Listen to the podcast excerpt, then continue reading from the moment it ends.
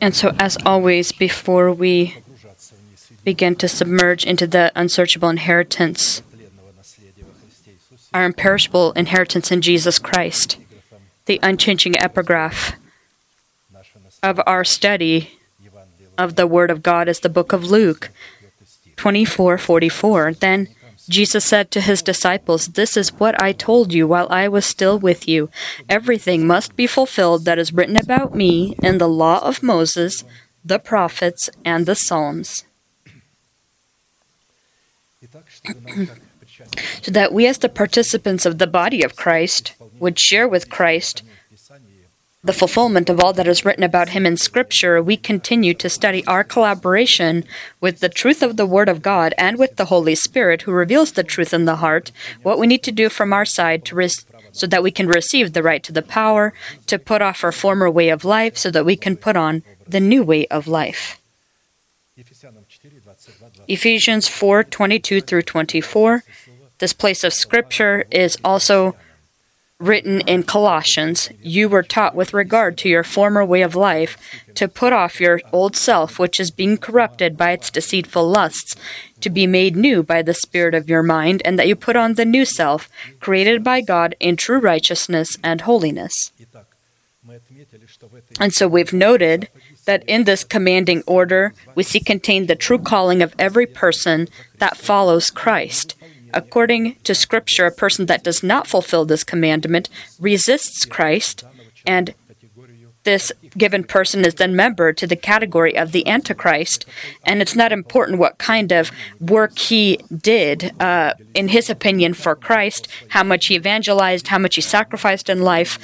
Our calling is consists of putting off the old man, our former way of life, put off the old man to die for our nation, the house of our father, and for our destructive desires. And after that, when we have put off of all of this from ourselves, can we rise from the dead in Jesus Christ and renew our mind by the spirit of our mind. And this will allow us then, by the means of this renewed mind, collaborating with our spirit, to put or to put on then put on the new person that is created in accordance to God in Christ Jesus. And if we do not know this, or if we avoid this, don't want this, and it isn't important, our ignorance is our stiff neck.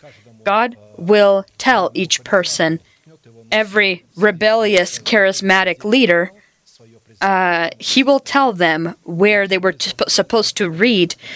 Did I tell you to jump around the stage as a monkey? Were you pursuing me, or were you pursuing a spirit of deception and called him by my names?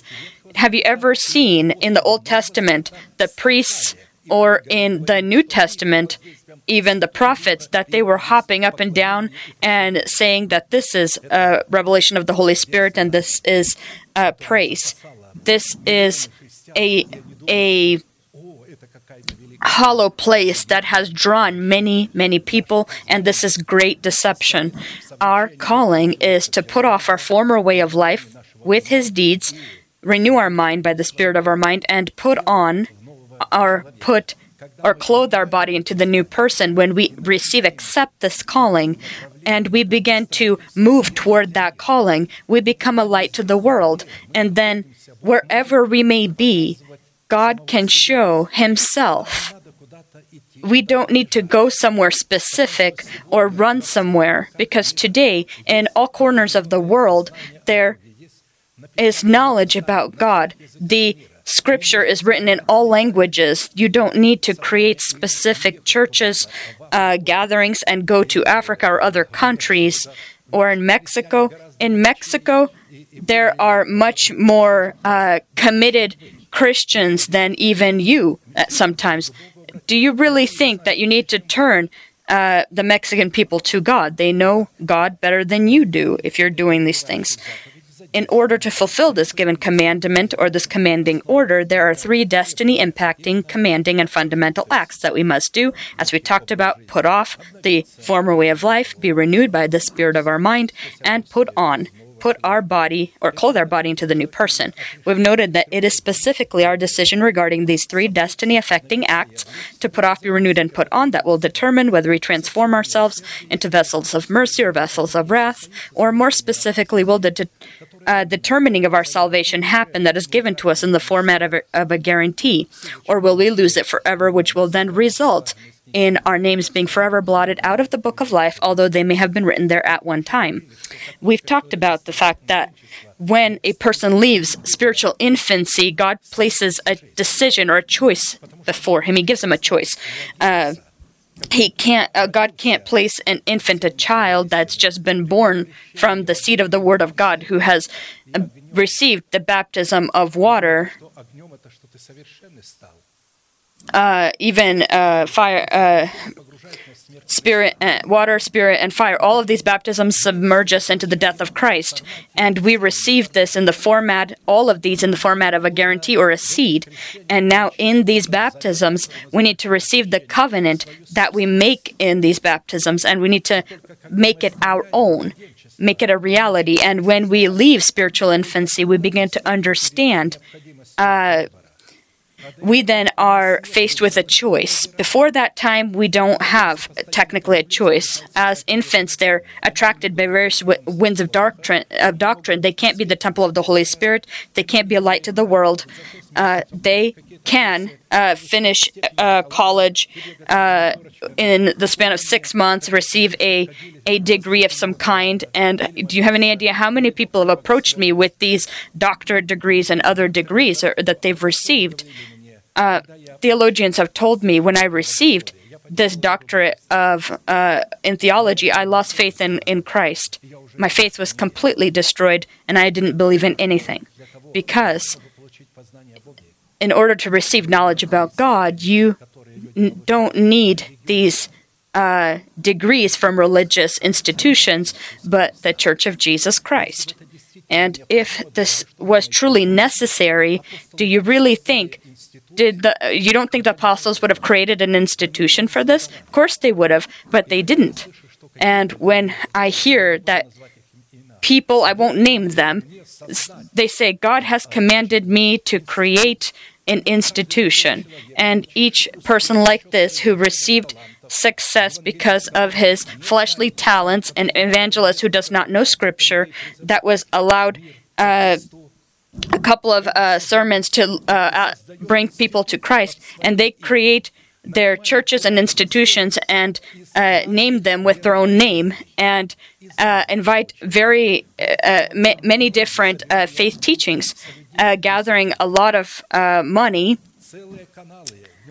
There's full uh, entire channels, day and night, that ask for uh, offerings, for money, and that in heaven that you will be blessed. It, you won't be blessed in heaven doing this. You cannot give your tithe to missionary services or organizations, but your own church where you receive the bread of life. Not in any missionary or uh, institution or where there's may maybe missionaries, you will, will you receive breads of life. And if they are uh, called, they're called to the world and not to you. They're called to uh, bring people to God and then uh, send them to churches. And so, unfortunately, a lot of these evangelists have made themselves pastors. Those who do, do res, uh, deserve respect, the, the evangelists are those who remain evangelists and learn under a pastor. In a particular format, we have already looked at the first two requirements and stopped to study the third requirement. What conditions do we need to fulfill so that by the power of our already renewed mind, we can begin the process of clothing ourselves into the power of our new person that is created according to God in Christ Jesus in righteousness and holy truth? And so our new person in nature is inherent to God's nature. Just as we are, bear a child, and he is similar to us and carries our genes. Uh, the new person, our spirit, is born from the seed of the word of truth. He comes from God. He's originating from God, and he is righteous uh, in his origin, and he needs to be grown as the Son of Man had to grow up. He needed to learn and learn humility. until he was uh, grown into full measure. We stopped to study the condition contained in the eighteenth Psalm of David, where the Holy Spirit reveals the demands according to which we are called to collaborate our faith prayer with the name of God El Elyon, or God Most High, so that we can be saved from our enemies that live within our body. Because in this eighteenth Psalm, David uh, turns to God and calls God El Elyon in Hebrew, and translating this, it's Most High.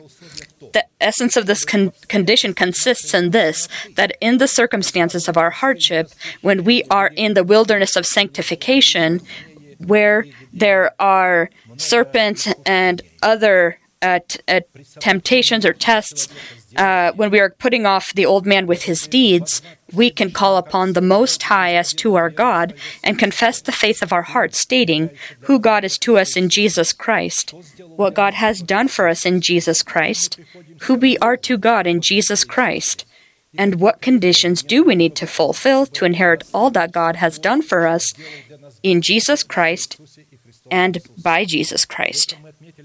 We've noted that the given allegory is one of the most powerful and all capturing examples demonstrating the collaboration of our renewed mind as King David and God Most High, and their violent conflict with the carnal mind in the form of King Saul and governing sin in the form of our old person. And that by the means of, and so these three kings living in the body, they have formed a battle, a, a place of battle for our body. And this field of battle is our heart. And what uh, king we support is the king that will be our God. And that by the means of confessing the faith of our heart, proclaiming who God is for us in Jesus Christ, God, uh, what God has done for us in Jesus Christ, and who we are to God in Jesus Christ, God can receive the proper foundation he needs to join the battle for our earthly body, so he can shame the governing within our body's sin, which is the old person, by the power of his redemption, and with noise forever thrust him out into hell, so that he can erect in the place of the stronghold of death the stronghold of life, clothe our body into immortality, in corruption, and this day is closer than ever. The whole world is not paying attention to this. The Christian world is running, it, who knows in what direction, together with the world. And only the small groups of Christians, as it is written, many are called but few are chosen, that few are with trembling waiting, that something is supposed to take place, because all of the signs are being uh, happening now, and this can happen very quickly. In its character, the prayer psalm of David contains three parts where we see demonstrated an example of the character of legitimate prayer that belongs to kings, priests, and prophets. I shall remind us that the virtue of a king consists of our mind being renewed by the spirit of our mind, which gives us power to the right to rule over the emotional aspect of our body and lead them under the bridle as a horse of battle. We note that in Scripture, the word king, when it's talking about our renewed mind, it always means prince. A prince is a person who rules his horse, able to control his horse. A prince is not always a king, but a king is always a prince, because our new person, or the uh, in in reasonable abilities of our our of us, uh, they dictate our mind, and our mind then dictates our emotions. And so this miraculous collaboration where our spirit collaborates with the Holy Spirit, our renewed mind collaborates with our heart, with our new person, and our mouth collaborates with our renewed mind. And we can, with this kind of mind, then lead our horse of battle. We need that our feelings become this horse of battle of the Lord, so that it is not us who follow this horse and the horse uh, direct our way, but we tell it where it needs to go. The virtue of a priest gives us the power to the right to run to God as warriors in prayer so that we can perform legitimate intercession for the adoption of our body by the redemption of Christ. Specifically, this is the essence of priesthood of our spirit. The virtue of a prophet gives our new person the right, our new person the right, to enter into the Devir, which is the Holy of Holies, so that we can hear the voice of God above the lid of the golden ark within our heart, and provides God with the foundation He needs to hear our intercessions and respond to them. We, if you remember, we talked about this, that this is a, a road that has two sides where you hear God, God hears you. And this happens at the lid of the ark uh, upon the condition that we have the virtue of a prophet. We need to have a prophetic spirit. A prophet always has a prophetic spirit, but people who have a prophetic spirit are not always uh, endowed with the authority of a prophet. But when they are obedient to the prophet, then they will receive the same reward as the prophet will. So God is not Uh, depriving anyone of rewards. He says, you can all receive the same reward with my Son, Jesus Christ. I have sent my apostles. I have passed uh, um, the mandate to my apostles. Who obeys them, obeys my Son. Who obeys my Son, obeys me. And when Christ will receive this reward, we will share this reward with Him equally. The first part in this psalm identifies the state of the heart of David as a warrior in prayer, which is the required basis for the legitimate status of his prayer, belonging to kings, priests, and prophets. The kind of state of heart you will have is the kind of prayer you will have. Second part opens up the consistency of legitimate prayer itself, how to offer or bring an offering. The first explains how to build yourself into an altar of the Lord, and now we talk about what kind of offering to bring, because the offering will be most holy. This is our goals, which is God's will. And they consist of the adoption of our body by the redemption of Christ. God says, I will not find peace until I do this. I will not find peace.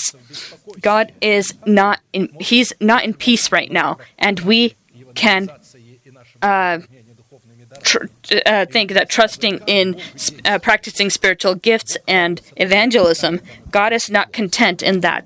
God is content in us bearing fruit when our character is changed, when it begins to become similar to uh, the character of Christ.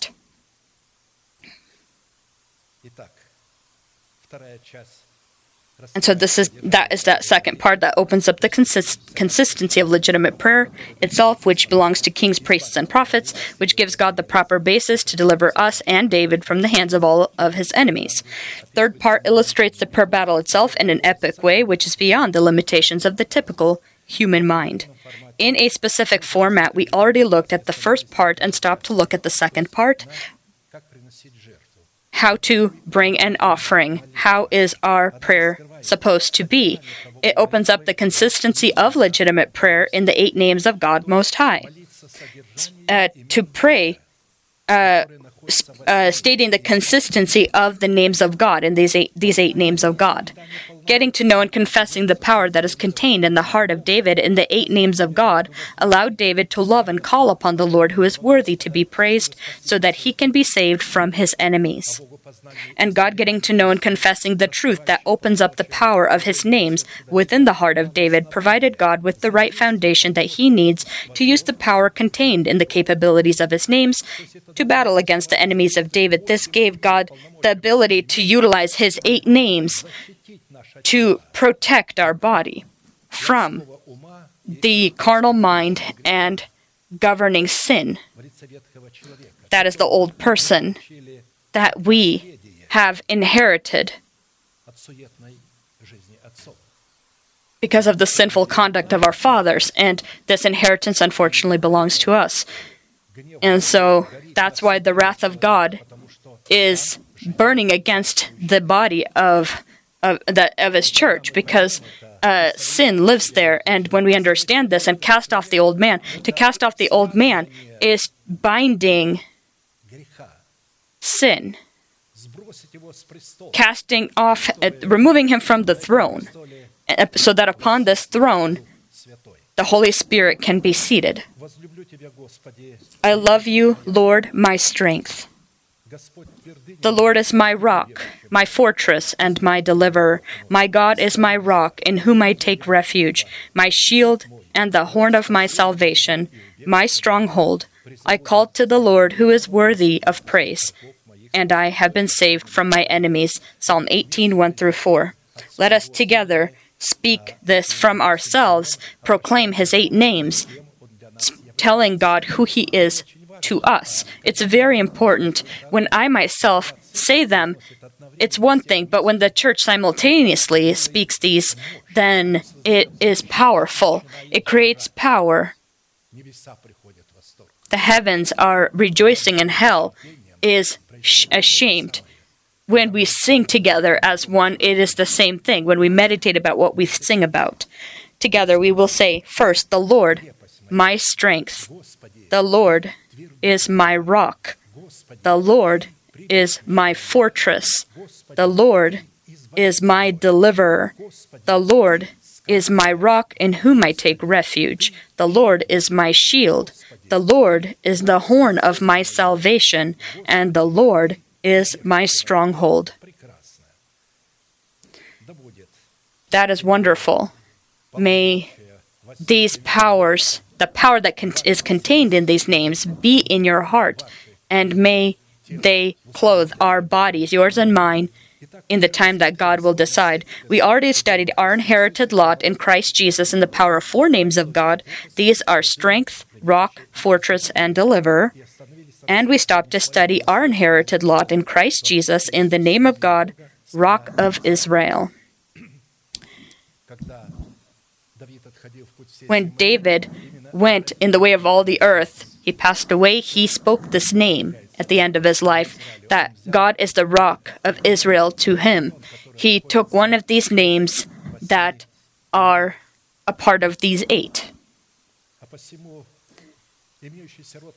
The given nature of prayer, where David confesses his inherited lot in the eight names of God Most High, as there are there are fifty as a total, identified the inheritance that is contained in the covenant that is made between God and man. Eight is the number of the covenant. In the eighth day, a male child was circumcised so that there be an eternal sign upon the body. And this circumcision only spoke of the fact that if your heart, but if your heart is not circumcised with a circumcision not of man's hands, you will be removed uh, from the nation. And this was spoken to the priests. And so the priests were not to boast just about the sign of the covenant on their bodies. Their hearts also needed to be circumcised. The two sons of Aaron did not circumcise their hearts. If their hearts were circumcised, they would never have brought the profane fire Uh, into the temple. If you remember, only one who has does not have a circumcised heart. A profane fire is a fire of our emotions, where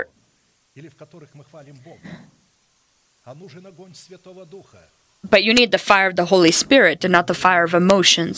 Their heart was not circumcised, because a circumcised heart will never be searching Scripture and looking for the opportunity to find something that would allow them to drink and that your conscience won't judge you for that. These two people with an uncircumcised heart were drunk.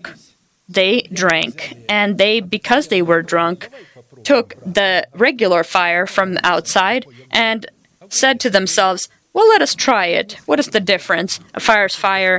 And they brought in that profane fire. The fire that was lit upon the altar of burnt offering was the fire of the Holy Spirit that came down from heaven. And now this fire needed just to be supported by the wood that was uh, chopped uh, and brought to the temple. And these two, and so they, the priest allowed it to burn, the, this fire, but these uh, brought uh, fire uh, somewhere from outside the temple. Because of its significance, the given nature of prayer is a strategic teaching, which is purposed to be the calling of every warrior in prayer, ones that have the virtue of kings, priests, and prophets who are, are anointed to rule over their earthly body. I am not anointed to rule over you. I am anointed to serve you from the name of Christ. For myself, I am anointed to rule over my body. To, so that those who serve understand this. They're not kings of the nation of God, but servants of the nation of God. But for themselves, for their own bodies, they're called to be kings, not servants. They're called to make their body as servants, their own personal bodies. That's what they're called to do, to give their body as a slave of righteousness to God. And if a person has not accepted the given to him anointing to govern over his calling, which is his mortal body, in the status of a king, priest, and a prophet, so that he can change it into the virtue of a heavenly body, then this revelation that is purposed for worshiping God in prayer will not benefit him. And so this calling, if he does not understand it or comprehend it, it will not benefit him. And so this sermon can, this sermon can be heard by those who, whose eyes are opened, who don't follow blind guides because they can see, who have left the, uh, the spiritual infancy, who have the need that there be uh, one beginning, as we could say, or one head, and not the multi-headed uh, beast. And so the council, if there is a council in the church, needs to assist the pastor and not dictate to the pastor. And not that they bring the pastor into a room and then uh, begin to uh, punish him for things he may have said from the stage. And so therefore the quality in lexicon identifying the name of God, living rock, as with the previous names of God, Most High, is not able to be found in any existing dictionary of the world. I shall remind us that living rock is a, it is a edge of a cliff, stone or stone defense, covering or shadow of a cliff, a rock bearing victory over the enemy, elephant tusk, elephant ivory, from which we are to build a throne for the Holy Spirit, as Solomon did. A rock representing eternal government, a rock containing the promise of imperishable food, and a rock serving as comfort of peace. And so these are components of a living rock, and there are more of them.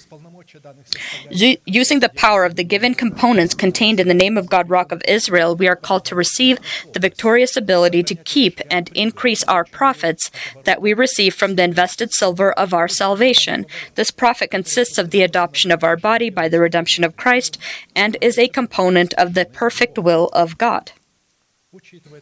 Considering such a necessary tandem or such a union of God with man, it becomes vital for us to identify within each aspect of our essence the role of God and the role of man.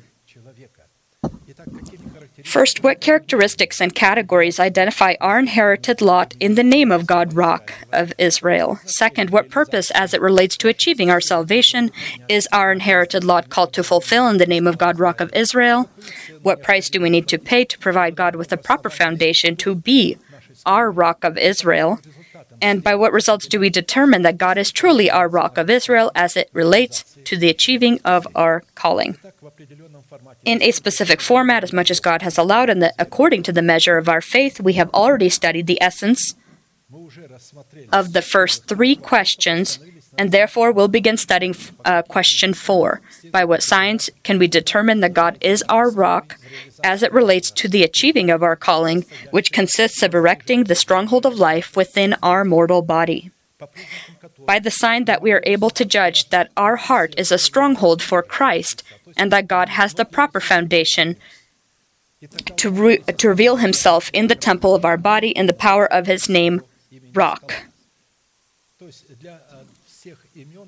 For all of God's names, it is necessary that your heart be a stronghold for Christ. If it is not a stronghold for Christ, not one of the power of the of the names, the power contained in those names, can be our, uh, ours. God can't use his names to help us to deliver our body from corruption. According to the covenant of peace that is made between us and God, we have decided to restrict ourselves to only eight signs, although there are many more of them that are called to be testimony within our body that we have paid the price for the power to the right to be led into the lot of the unsearchable inheritance of Christ in the name of God, Rock of Israel, considering that the fact Considering the fact that two of the signs were already the subject of our study in the previous services, we will turn our attention and will now study the third sign. I will remind us of the first two. First sign why, uh, w- by which we can determine that God is our rock is by the testimony that God has led us out of the Egypt of our soul, split the rock, and gave us drink in abundance like the depths, and brought streams out of the rock, and caused water to run down like river.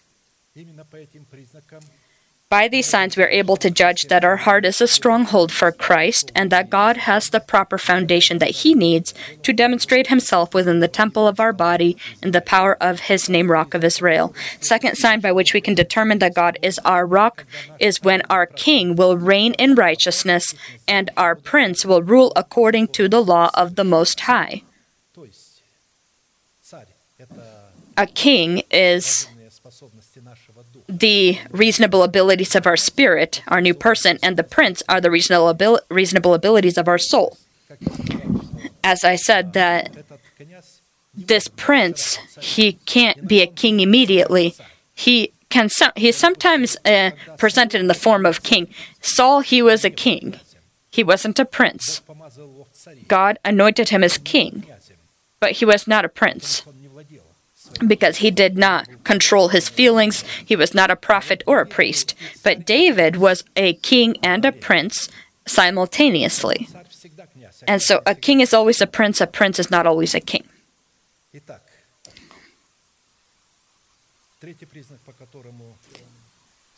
Third sign by which we can determine that God is our rock are the three mighty men of the thirty chief men, the mighty men who went down and came to David at the cave of Adullam, when the troop of Philistines, which are our unclean thoughts and desires that live within our body, were encamped in the valley of Rephaim.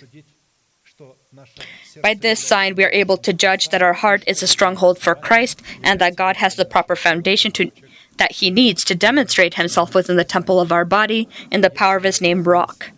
If we have these three men, these are the names of the mighty men whom David had: Josheb, Bashabeth the Tachmonite, chief among the captains. He was called Adino the Esnite because he had killed eight hundred men at one time. And after him was Eleazar the son of Dado the ah- Ahahite, one of the three mighty men who David, when they defiled, or when they defied the Philistines who were gathered there for battle, and the men of Israel had retreated. He arose and attacked the Philistines until the, until his hand was weary, and his hand st- uh, stuck to the sword. The Lord brought about a great victory that day, and the people returned after him only to plunder. And after him was Shammah, the son of Agi, the Herite. The Philistines had gathered together into a troop, where there was a piece of ground full of lentils, so the people fled from the Philistines. But he stationed himself in the middle of the fields, defended it, and killed the Philistines. So the Lord brought about a great victory. Then the three of the thirty men went down at harvest time and came to David and the cave of Adullam, and the troop of Philistines encamped in the valley of Rephaim. David was then in the stronghold, and the garrison of the Philistines was then in Bethlehem. And David said with longing, "Oh, that someone would give me a drink of the water from the well of Bethlehem, which is by the gate." So the three mighty men broke through the camp of the Philistines, drew water from the well of Bethlehem that was by the gate, and took it and brought it to David. Nevertheless, he would not drink it, but poured it out to the Lord. And he said, "Far be it from me, O Lord, that I should do this. This is not the blood of the is this not the blood of the men who went in jeopardy of their lives?" Therefore he would not drink it. These things were done by the three mighty men.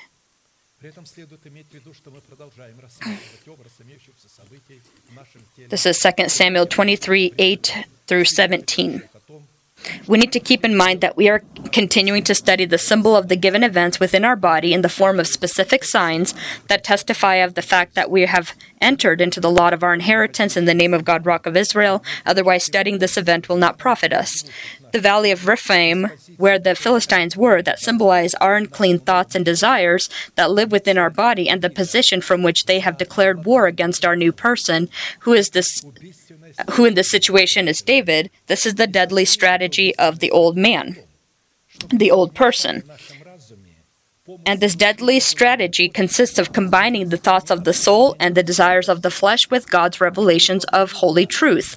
This is to prompt us to begin looking at fulfilling our fleshly desires as though we are fulfilling the will of God, where a person legalizes sin within his conscience.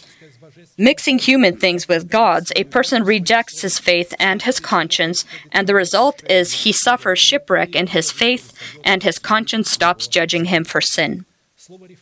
The word Rephaim means giants that came about from the union or mixing of the sons of God with the daughters of man. Rephaim peoples or giants inhabited the land that was promised by God to Abraham and his descendants. The giants came far before the Canaanite people inhabited it and became one nation with them. Therefore, quite often they were the mighty warriors that went ahead of the armies of the Philistines. Now it came to pass when men began to multiply on the face of the earth, and daughters were born to them, that the sons of God saw the daughters of men. And so, sons of God were from Enos, and they were worshiping God. And they saw the daughters of men, that they were beautiful, and they took wives for themselves. The daughters of men are those who were born from Cain, that they are beautiful, and they took wives for themselves of all whose, whom they chose. And the Lord said, My spirit shall not strive with man forever, for he is indeed flesh. Yet his days shall be one hundred and twenty years. There were giants on the earth in those days, and also afterward, when the sons of God came in to the daughters of men, and they bore children to them. Specifically, when they began to mix, these giants began to be born, mixing the things of God with the things of men, and there's mega churches are then born from that. And those were the mighty men who were of old, men of renown. Then the Lord saw that the wickedness of man was great in the earth, and that every intent of the thought of his heart was only evil continually. And the Lord was sorry that he had made man on earth, and he was grieved in his heart. So the Lord said, I will destroy man whom I have created from the face of the earth, both man and beast, creeping things and birds of the air, for I am sorry that I have made them. In the original, it says that uh, that God was literally suffocating in tears. That's how much he was uh, re uh, repenting. He was s regretting that he had created. But Noah found grace in the eyes of the Lord. Genesis six, one through eight. And so he doesn't destroy everyone, uh, but only those who did not obtain grace. It turns out that there was the ability to receive grace. Sermon was being given to receive to, to receive grace, but people didn't want it. And the reason: first, combining or mixing God's truth with the products and interpretations of the uncircumcised human mind was was and is continuous evil in God's eyes. Second, combining or mixing God's truth with the products and interpretations of the human mind was and is continuous neglect or disregard for the Holy Spirit. The Holy Spirit uh, reveals the truth in the heart, but they're not interested in that. They themselves interpret the truth. To examine yourself as to whether you are a member of the three mighty men of the thirty chief men who are called with all of Israel to make David king. These are the men who brought David water from the well of Bethlehem to quench his thirst, while David was in the cave of Adullam. We need to study what role does the stronghold as the cave of Adullam have within our body, where the war party of David is. What role does the well of Bethlehem have within our body, where a camp of Philistines stands guard? this camp of Philistines, they stood guard uh, of the well of Bethlehem. Who are these three mighty men within our body, who are united with all of Israel in making David king, who is our new person over all of Israel? That is, over all of our body in this case.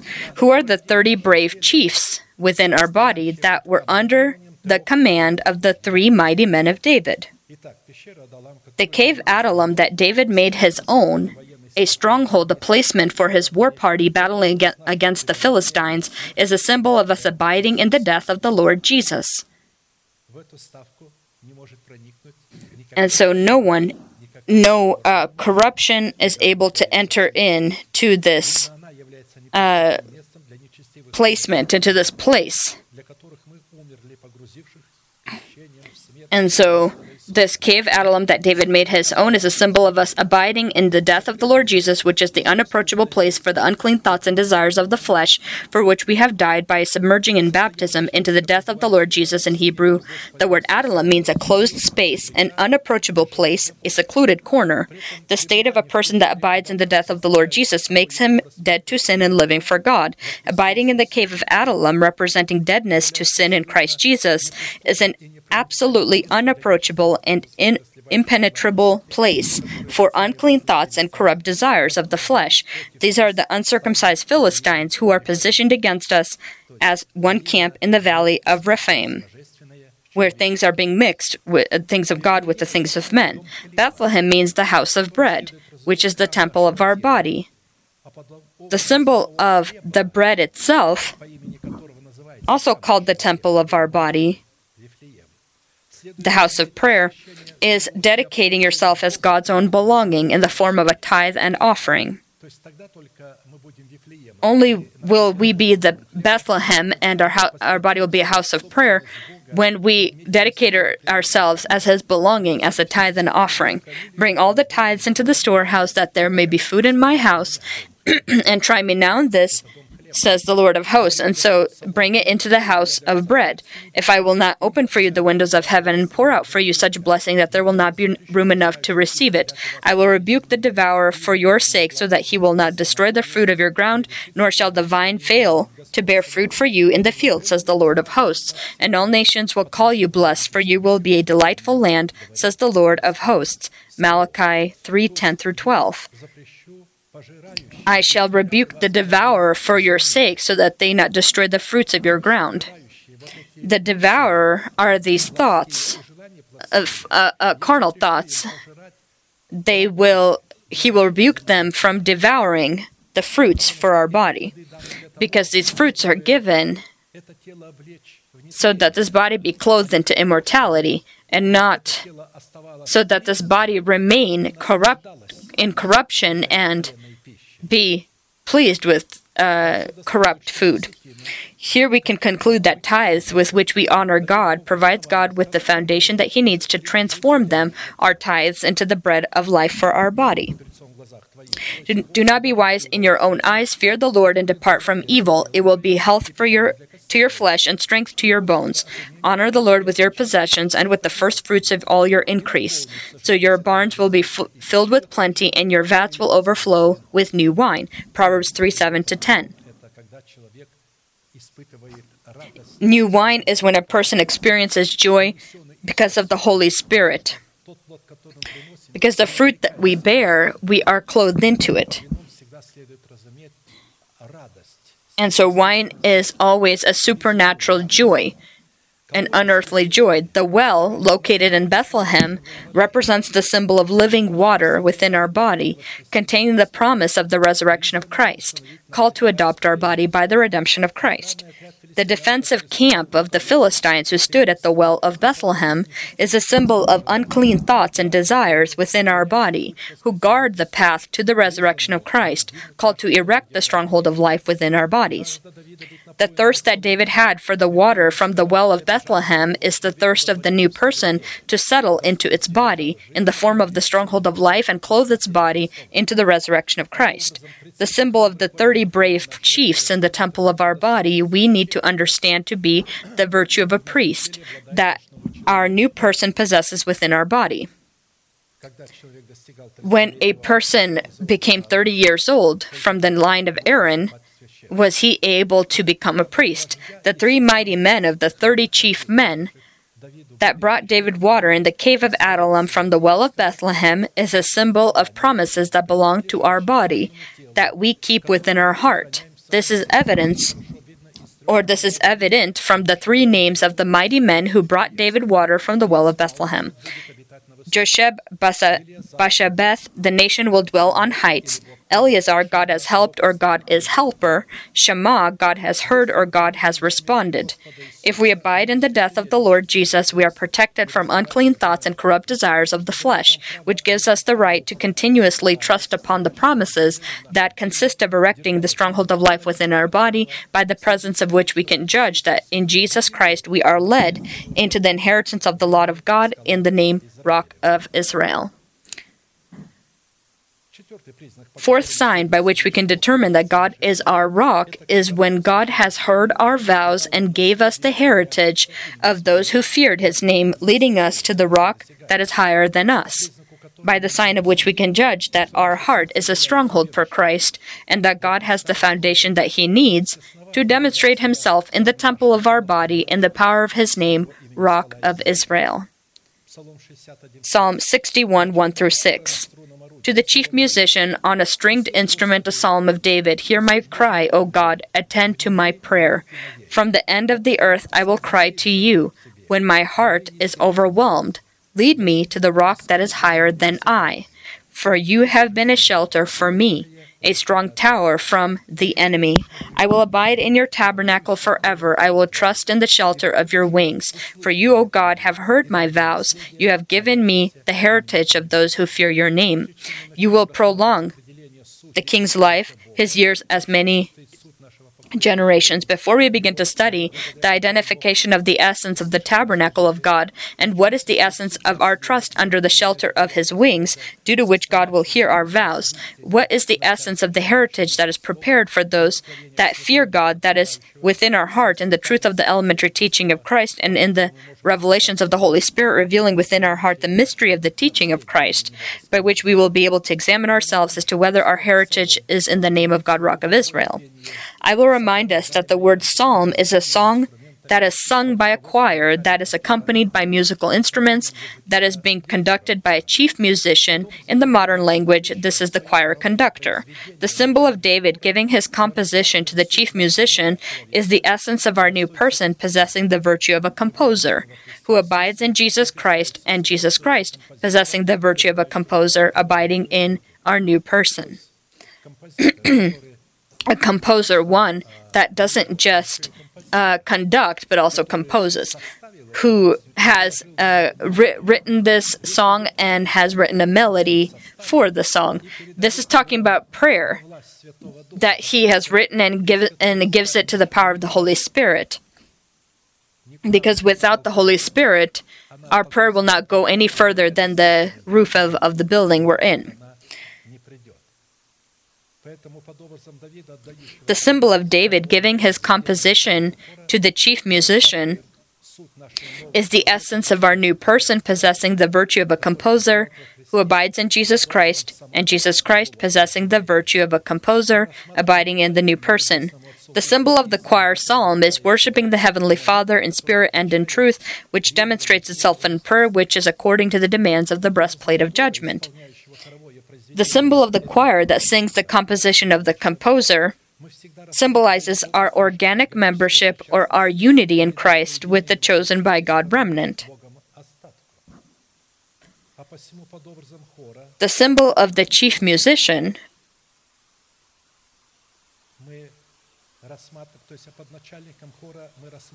is a symbol of the Holy Spirit, that the chosen by God remnant, as well as every person belonging to the category of the chosen by God remnant, is led by.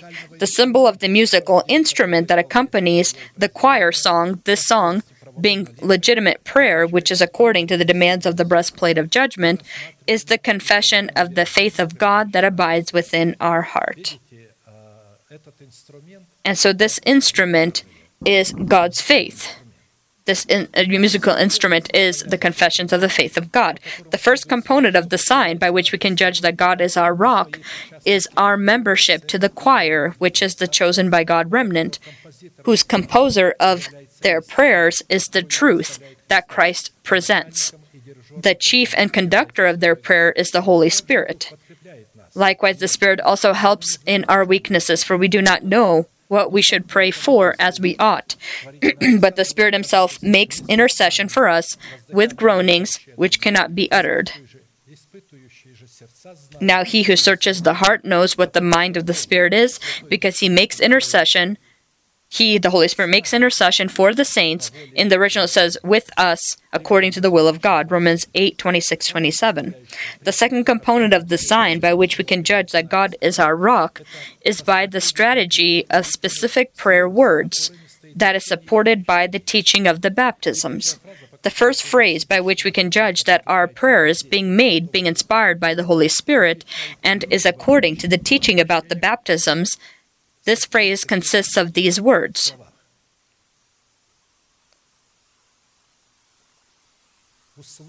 Hear my cry, O God. Attend to my prayer. From the end of the earth I will cry to you when my heart is overwhelmed.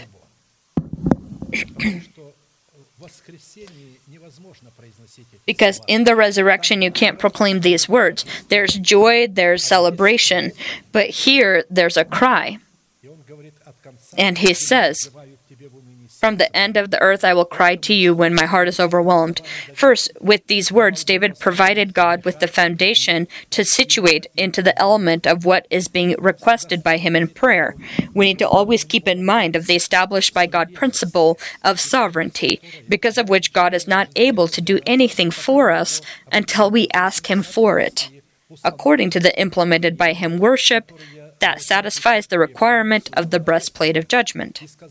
Then God said, let us make man in our image according to our likeness. Let them have dominion over all the earth. Genesis one twenty-six. Fellowship between uh, the Father, Son, and Holy Spirit, and we see all three. Let us make man in our image and likeness, so that they may have fellowship with one another as we have with each other. They were speaking to one another the word of God. Second, with these words, David, similar to Esther, opens up the element of his request that is according to the will of God, about which he calls out to God because his heart is overwhelmed, because God's will has been forgotten. What would you like, Esther? And she didn't start by saying, this is my nation. He, she said first that a crime has been committed against a king, and it is not beneficial to the king to destroy a nation that stands for the king. The king will uh, have will be will lose in this sense. And so the interests of God is the adoption of our body by the redemption of Christ. Our healing, our prosperity is God's will. And so always present your healing as God's will. Say, Lord, I know this is your will and that you would like to fulfill it. I know you gave your Son for this, your Son Jesus Christ. May your will be done in the time that you have appointed and the methods in which you want to do it. God has his own methods. The, his regular method are doctors that we need to come to when needed. But if God wants to make an exception to the rule, then this will happen using that, what is called the first word of God. When I pray for you or you pray, uh, God will immediately do it. But if it doesn't happen immediately, then God wants that you not forsake the secondary word. The food that you eat, there is medicine in it. And the medicine that you take that God has allowed people, gave, given them wisdom to create medicine that we not, need not avoid and say, well, this is not the Lord. I will only pray, and if God, I will not be healed from prayer, then I don't want anything else. Today, people with a dreamy mind say, why do they not want to take the vaccine? Because of religious motives, they say. Listen, dreamy person, Do you use other medicines? Ask any of them, they'll say yes. Then upon what basis are you not using or this one? What is this uh, mentality? They sin before God and they deceive men, saying as if that God has commanded them and have even found it in Scripture. They say, don't do, don't uh, present your fear-mongering as God's uh, will. One who is afraid is not perfect in love. If you have fear, that means you're not perfect in love. You don't trust the secondary word. And if you don't trust the secondary word, you won't trust the first either.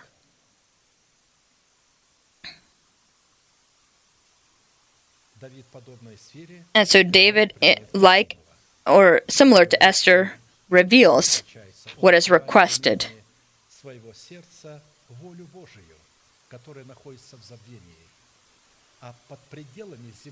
When we speak of the boundaries of the earth that are contained within the interests of the will of God that have been forgotten, which is why David's heart was overwhelmed, we need to see that the promise that has been forgotten or abandoned is our body, for which God has paid an unheard of and unimaginable to our mind price, so that He can erect the stronghold of life in it and build a tabernacle, tabernacle for Himself in it.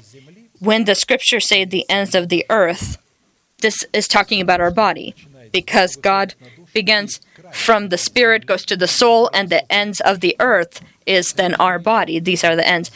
It's not talking about the physical earth, the round earth, uh, as it's, it's it's talking the boundaries as our circular earth. It's not talking about that. It's talking about our body. And he says, from the ends of the earth, from his body, he calls out. From his body, he brings forth this prayer. In order to provide God with legitimate grounds to destroy the stronghold of death within our body, David prayed with these words, "Lead me to the rock that is higher than I, for you have been a shelter for me, a strong tower from the enemy." And such a rock that is unsearchable using David's abilities, one that is unreachable, one he would be able to run into and that could be a strong tower for him from the enemy, is the blood of the cross of Christ. This rock is the blood of the cross of Christ that pours from the broken for us body, and by Him to reconcile all things to Himself by Him, whether things on earth or things in heaven, having made peace through the blood of His cross. And you who once were alienated and enemies in your mind by wicked works, yet now He has reconciled in the body of His flesh through death to present you holy and blameless and above reproach in His sight. Colossians one twenty through twenty-two. As soon as we fall into Christ, then God puts us there to present us uh, holy and without blemish. Holy, blameless, and above reproach. The third component of the sign by which we can judge that God is our rock is by the strategy of our prayer words that present the teaching about the resurrection of the dead. I will abide in your tabernacle forever. I will trust in the shelter of your wings. For you, O God, have heard my vows. You have given me the heritage of those who fear your name. This is continuing in the psalm. Considering that the tabernacle of God is our body, after the stronghold of eternal life has been erected in it. The two wings of God, under the shelter of which our sacred person, as David, can find rest, these two wings represent the Thummim, which is the elementary teaching of Christ, and the Urim, which is the Holy Spirit who, reveal, who reveals the mystery of the elementary teaching of Christ that abides within our heart. These are the two wings that we can find rest under. Vows that David spoke about are able to be given by man to God exclusively within the boundaries of the covenant that is made between man and God. Man bringing about such vows applies to that part of the covenant that man is supposed to fulfill, so that he can provide God with a legitimate basis upon which God can then fulfill His part of the covenant that consists of adopting our body by the redemption of Christ. When we count ourselves dead to sin, and we proclaim the non-existent stronghold of life within our body as existent, we then fulfill our role. And God then receives this legitimate basis to fulfill His role. When we do this, we become a stronghold for Christ, and then God receives the right foundation, right basis to give the power and cover us with the power of His name. Rock of Israel. Therefore, specifically fulfilling your vows, which consists of fulfilling the commandments of Christ, where we obey the ordinances of Scripture, count ourselves dead to sin and living for God, in Christ Jesus our Lord, where we, by faith, proclaim the non-existent stronghold of life within our body as existent, such obedience of our faith to the faith of God provides God with the legitimate grounds to give us the heritage of those who fear His name, which consists of the promise that is called at the door of our hope to erect the stronghold of life within our body, which will then move our body from the state of corruption into the state of incorruption. If we count ourselves dead to sin and living for God and proclaim the non-existent stronghold of life within our body as existent, then we can conclude that we are led to the rock that is higher than us in the form of our inherited lot in Christ Jesus, in His name, Rock of Israel. We are studying these signs here. Fifth sign by which we can determine that God is our rock is when our head shall be lifted up above our enemies, and we will offer sacrifices of joy in His tabernacle. Psalm twenty-seven, four through six. One thing I have desired of the Lord, that will I seek, that I may dwell in the house of the Lord all the days of my life, to behold the beauty of the Lord, and to inquire in His temple. For in the time of trouble He shall hide me in His pavilion. In the secret place of His tabernacle He shall hide me. He shall set me high upon a rock. And now my head shall be lifted up above my enemies all around me. Therefore I will offer sacrifices of joy in His tabernacle. I will sing, yes, I will sing praises to the Lord. Considering that in the given prayer the Holy Spirit is pursuing only one goal through David, and that is to form his body into the temple of the Holy Spirit, we need to also keep in mind that our body can be the temple of the Holy Spirit upon the condition that we are an organic member to the chosen by God remnant.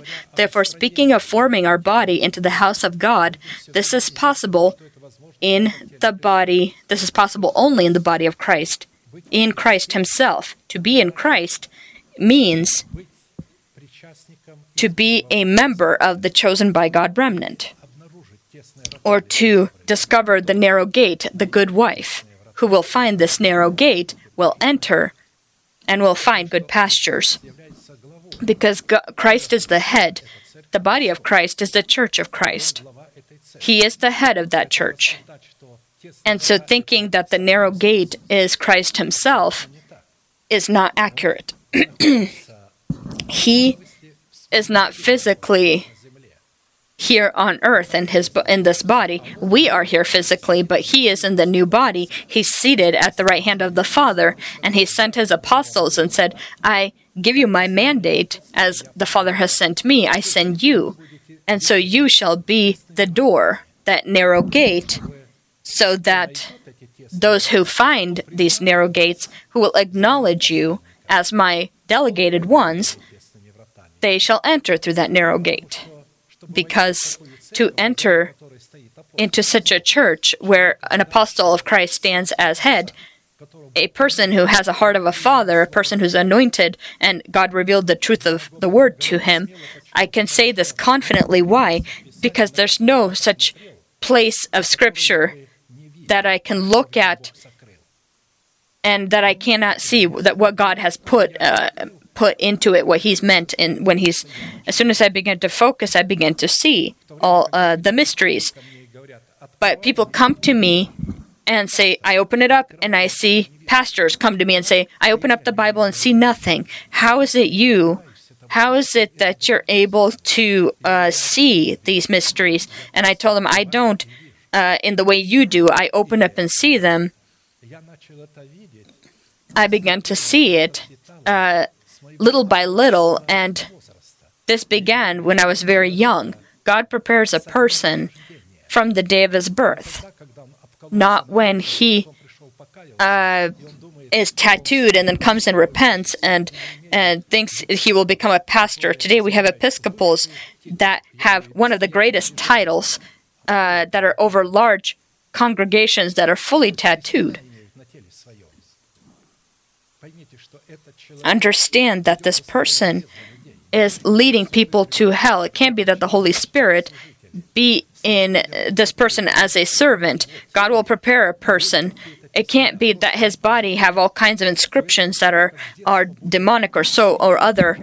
A person at a young age will have a great thirst uh, for the Word of God, and I had an, a, a very unusual thirst to the Word of God. Since I was very young, a great desire for it. I could read for days, even for days, and found great satisfaction doing so. And so I am not at fault.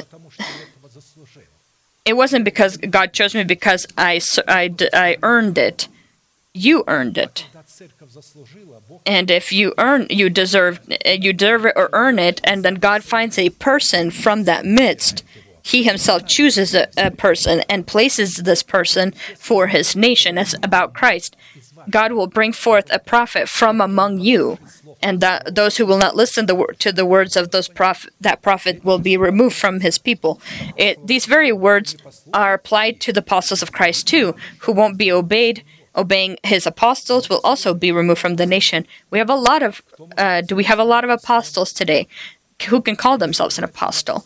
If you call, if they call themselves an apostle, they need to show signs of being an apostle with their moral life and with their anointing, being able to penetrate the Word of God, the heart of the Father, to be a servant for the nation, a servant. I was always surprised how these false, charismatic servers, uh, uh, leaders sit as kings. They allow the church to uh, behave in very, very disorderly ways, demonic almost ways, and then they come out and say, say this and say that, and they hop around the stage, and they then disappear. And they count then the money that they uh, were able to get from the people. I thank God that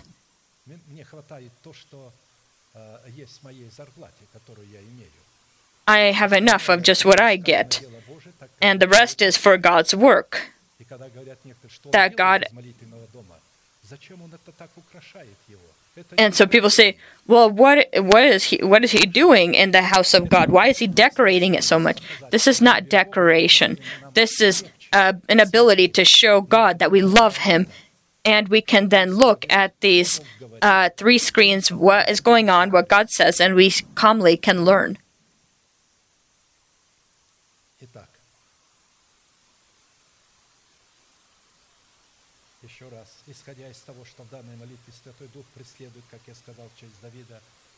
Considering that in the given prayers we talked about the Holy Spirit is pursuing only one goal through David, and that is to form his body into the temple of the Holy Spirit uh, upon the condition that we are a, an organic member of the chosen by God remnant, and that is being in Christ.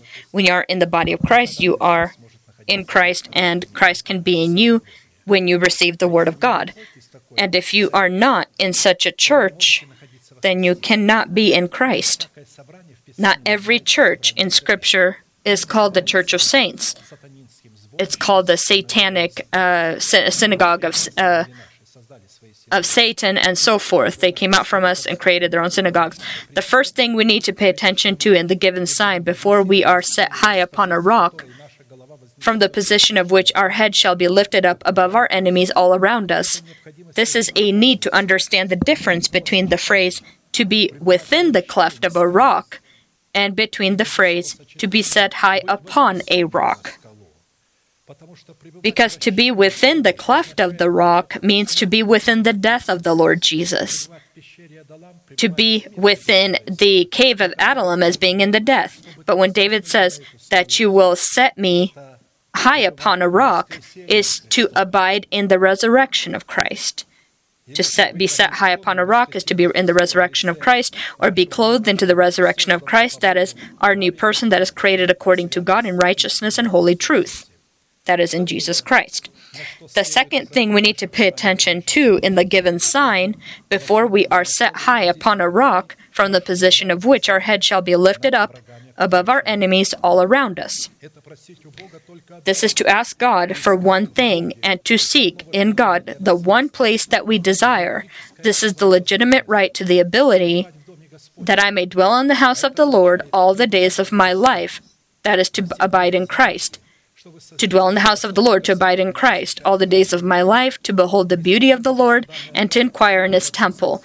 Although the given phrase pursues one goal, which consists of building our body into the house of God and a holy priesthood, so that we can offer spiritual sacrifices that are acceptable to God in Jesus Christ, this phrase contains three different functions that united provide God with a foundation to set us high upon a rock, so that our head will be lifted above our enemies all around us, and we would offer sacrifices of joy in His tabernacle and would sing before Him. To dwell in the house of the Lord, to behold the beauty of the Lord, and to inquire in His temple. He doesn't just state these three phrases, these are three functions. In Hebrew, the function of the verb dwell in the house of the Lord, which is our body in Jesus Christ, the word dwell means to sit upon the throne of glory, stop for a continuous place of living, to inhabit the house of the Lord, to take in marriage a foreign woman.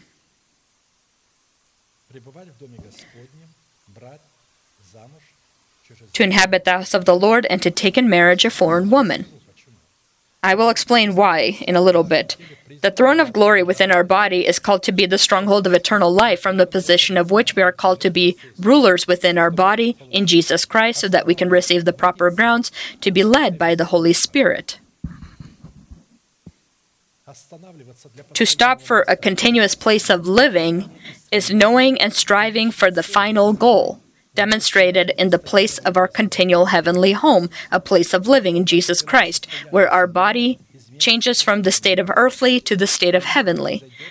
This will happen in the church who is a part, who are in Jesus Christ. Such a church represents the body of Christ. Being in her, you are in Jesus Christ.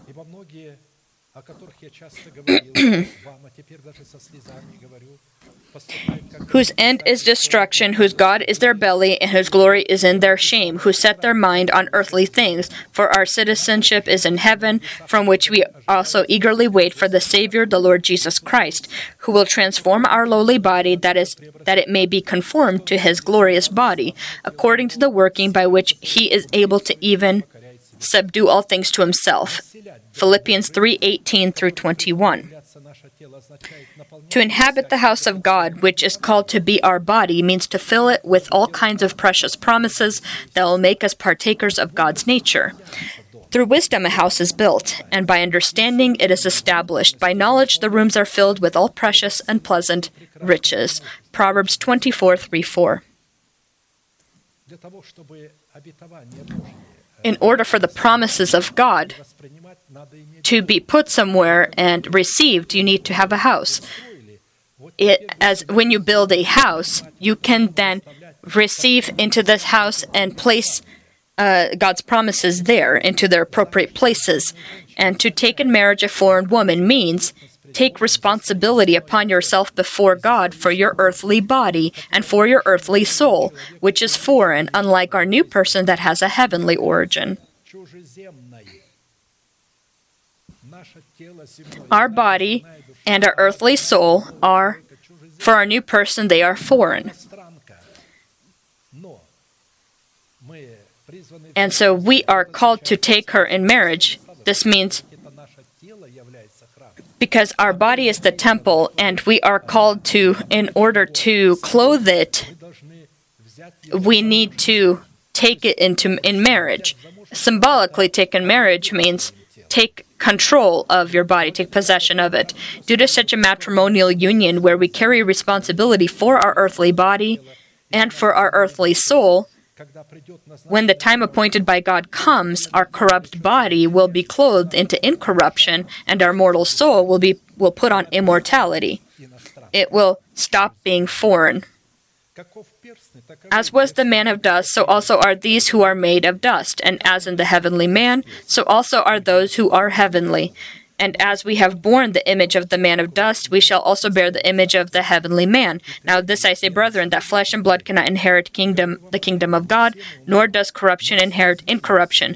Behold, I tell you a mystery. We shall not all sleep, but we shall be all changed, in a moment, in the twinkling of an eye, at the last trumpet. For the trumpet will sound, and the dead will be raised incorruptible, and we shall be changed. For this corruptible must put on incorruption, and this mortal must put on immortality.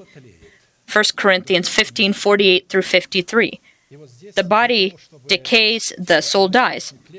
And so for the soul uh, to put on immortality and the body in corruption, and so this is when we receive the promise that is at the door of our hope. And we can receive this promise in the great uh, wilderness of sanctification, where many people fall, as the Israelite nation did, because they don't acknowledge till the very end the authority of Moses and Aaron, and they themselves chose for themselves what was good. They rebelled. They did not want to eat the food that God had told them. Rise early in the morning, come out and gather a gomer of uh, of manna. No, they would gather more than needed, and they would cry at their tents. We ate uh, onions, we ate, ate melons, there's nothing here, just this manna. But their parents looked at, their children looked at the parents with surprise. They didn't have the desire. Why? Because they never tried it. They tried only this manna that was as a baked bread with honey, and they were satisfied with that. And so their children entered the promised land, but they died in the wilderness. Here it's talking about to rapture us. God needs to fulfill His promises here on earth. He needs to perform victory. In Hosea it says, "Death, where is your sting? Hell, is your where is your victory?" And so God in the earthly body needs to perform victory before we are raptured. And so, be, receiving this promise, we already have testimony that we will be raptured and meet the Lord upon the clouds. Right, right now when we were singing, "And upon these white clouds I will meet the Lord,"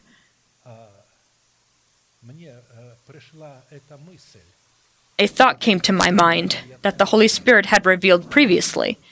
Why to meet upon the clouds? Why does that happen upon the clouds? Because the clouds are a place where we will be taken into heaven. If you can imagine how many uh, light years, how many, uh, how many years um, in general, uh, we when when do we fall into the invisible uh, world? We do from the clouds, because God has made the clouds His glory. The clouds took took him from their sight, it says. The clouds took him from his, uh, their sight, and he disappeared, Jesus. And we in the clouds, we immediately will disappear. We will will end up in a new area, in a new realm.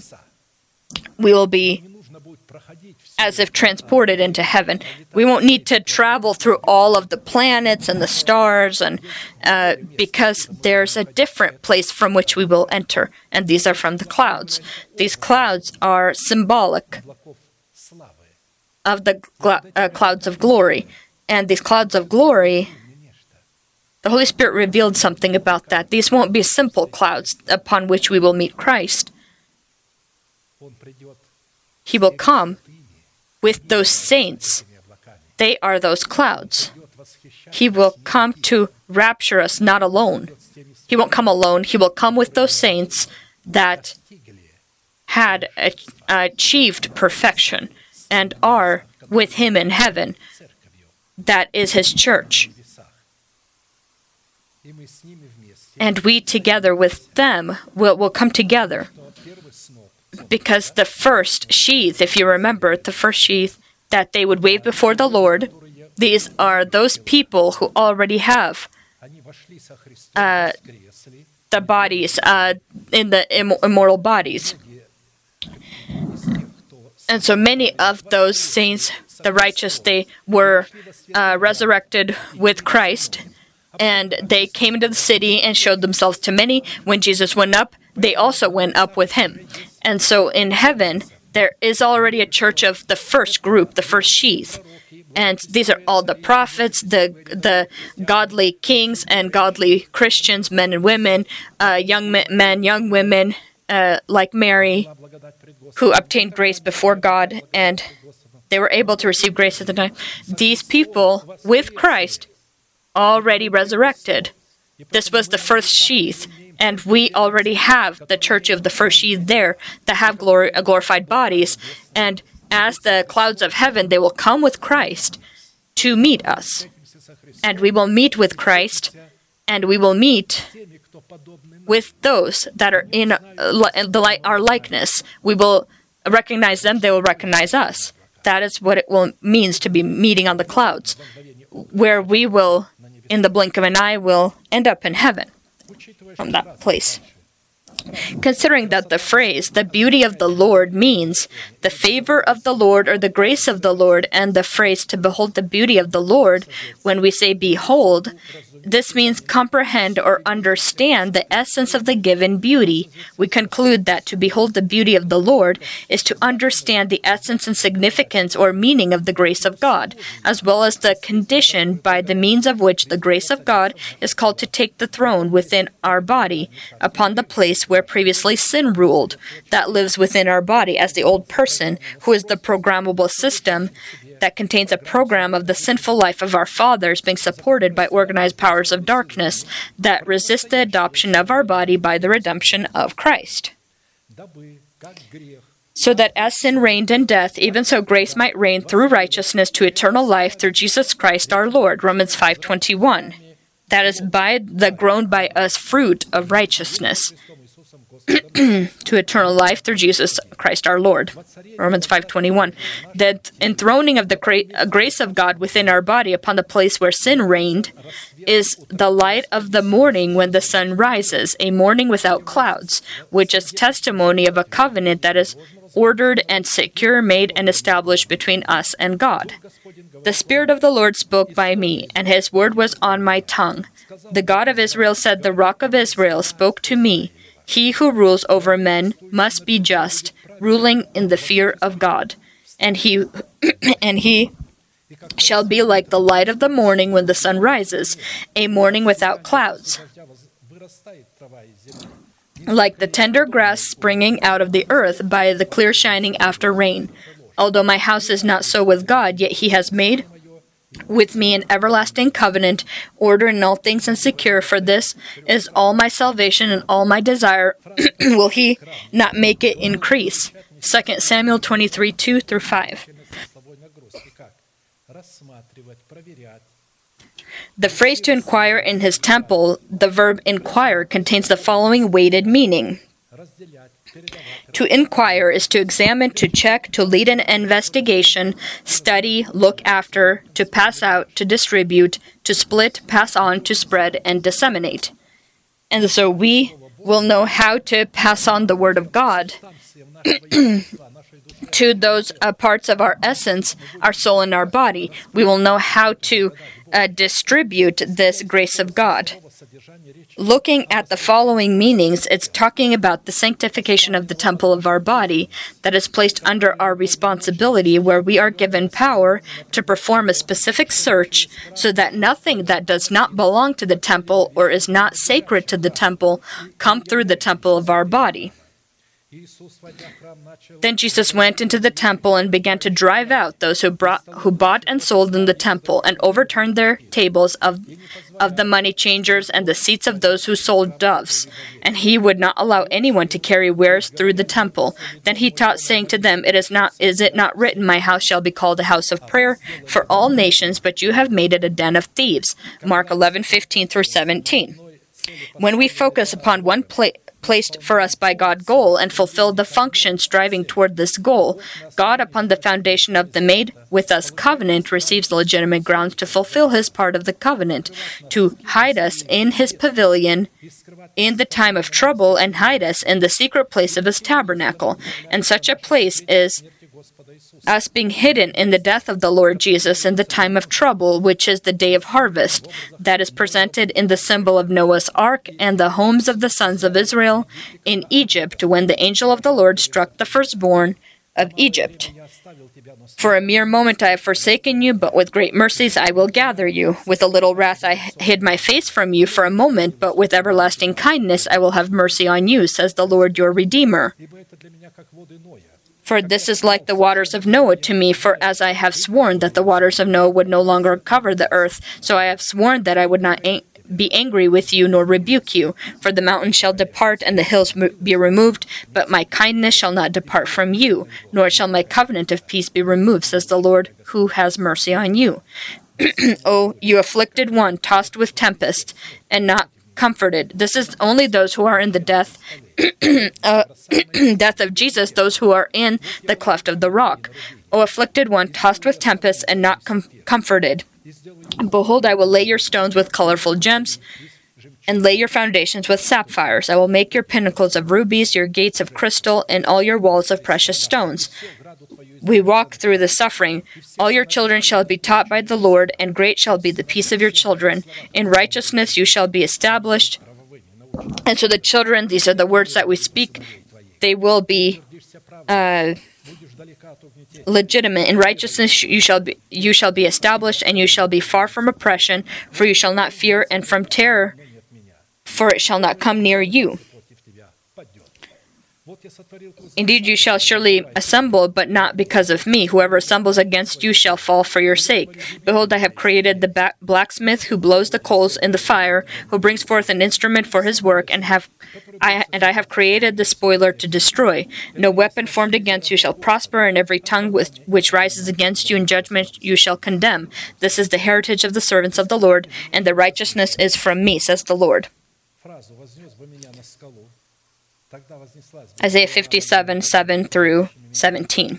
According to the given meaning of the phrase, set, my, set me high upon a rock, that my head will be lifted up above my enemies that are around me, and I will offer sacrifices of joy in the tabernacle. I will sing, yes, I will sing praises to, to the Lord, is the resurrection of Christ that has been enthroned within our body, and it has clothed our body with itself.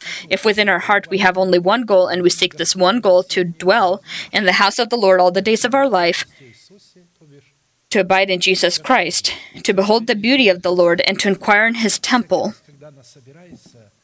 Every time the Church of God, we we quickly are trying to come to the church so we can make it on time. If you notice, even on Tuesdays, the numbers are not much different than Fridays and Sundays, because we are covered in Christ. We begin to understand what does it mean to be at a, at a service. It's not just to honor the Sabbath, this is to place ourselves into Christ. Our role is to place ourselves into Christ, to come to the service, to prepare our heart to listen to the Word, so that we can immediately fulfill it. And if we have this one goal, and who seek this one goal, to dwell in the house of the Lord all the days of our life, to behold the beauty of the Lord, and, in, and to inquire in His temple, so that we can be ta- set high upon the living rock of Israel, then this means that we have entered into our inherited lot in Jesus Christ, in the name of God, Rock of Israel. Amen. Let us bend our knees or our heads, and we will pray. We will thank God for the word that has been given to us, and that we can comprehend with our heart and cover it into our heart, conceal it in our heart. Let us pray. This is our moment to worship in spirit and in truth, and thank God for what we have in Jesus Christ. Amen. Heavenly Father, in the name of Jesus Christ, I thank you that I can, together with your saints, worship and bow down my heart, to bow it before your face, to observe your beauty, to attend your temple, the church in your temple, to be covered under your wings. I thank you that you have allowed us to reveal the mystery that is within our body, so that you can save it, to save it we need to take it under our responsibility as something foreign and marry it so that it can be under our responsibility. I understand perfectly that the carnal mind of man will count this as foolish, but I thank you that our bodies are under the responsibility of our spirit, that is under the responsibility of the Holy Spirit. We have received you as our Lord and our Master into the temple of our body. And although not everything is yet in order within us, we being in Jesus Christ count ourselves dead to sin, living for you, and proclaim the not-existent stronghold of life within our body as existent. You are not angry at us. You account righteousness to us. You don't see our imperfections. And you will allow us to come to perfection and what we have received and we have conceived, you will allow us to bear. And so this fearful thought that Satan sends that you will not make it, the Lord said to every one of us, if I gave you the opportunity to conceive, do you think I will not allow you to bear? And we thank you that we are obedient to that word. We trust it. We don't know how that will happen, but we deeply believe in it, and that you will bring us to this perfection here on earth, in these earthly bodies, and you will allow us to see your glory when you clothe our body into the resurrection of Christ. I thank you that we are in your Son Jesus Christ, in the body of our Lord. May your mercy be blessed for your children, about whom you said, the one that is not comforted, that is tossed by the storms. I will lay your foundations with sapphires, and I will make the sides of rubies. God has promised great wealth and glory here on earth, in these mortal bodies, when He will clothe it into incorruption. And that is why we bow our heart before you. We humble it every time we come here in order to place ourselves into Jesus. We can place ourselves into Jesus so that we can honor your Sabbath, which is your church, your body. And we thank you for this word, and we worship before you, our great God, Son, and Holy Spirit. Amen. Our Father in heaven, hallowed be your name. Your kingdom come. Your will be done on earth as it is in heaven. Give us this day our daily bread, and forgive us our debts as we forgive our debtors. And do not lead us into temptation, but deliver us from the evil one. For yours is the kingdom, and the power, and the glory forever. Amen. Let us proclaim our unchanging manifestation. Now to Him who is able to keep you from stumbling and to present you faultless before the presence of His glory with exceeding joy, to God our Savior, who alone is wise, be glory and majesty, dominion and power, both now and forever. Amen.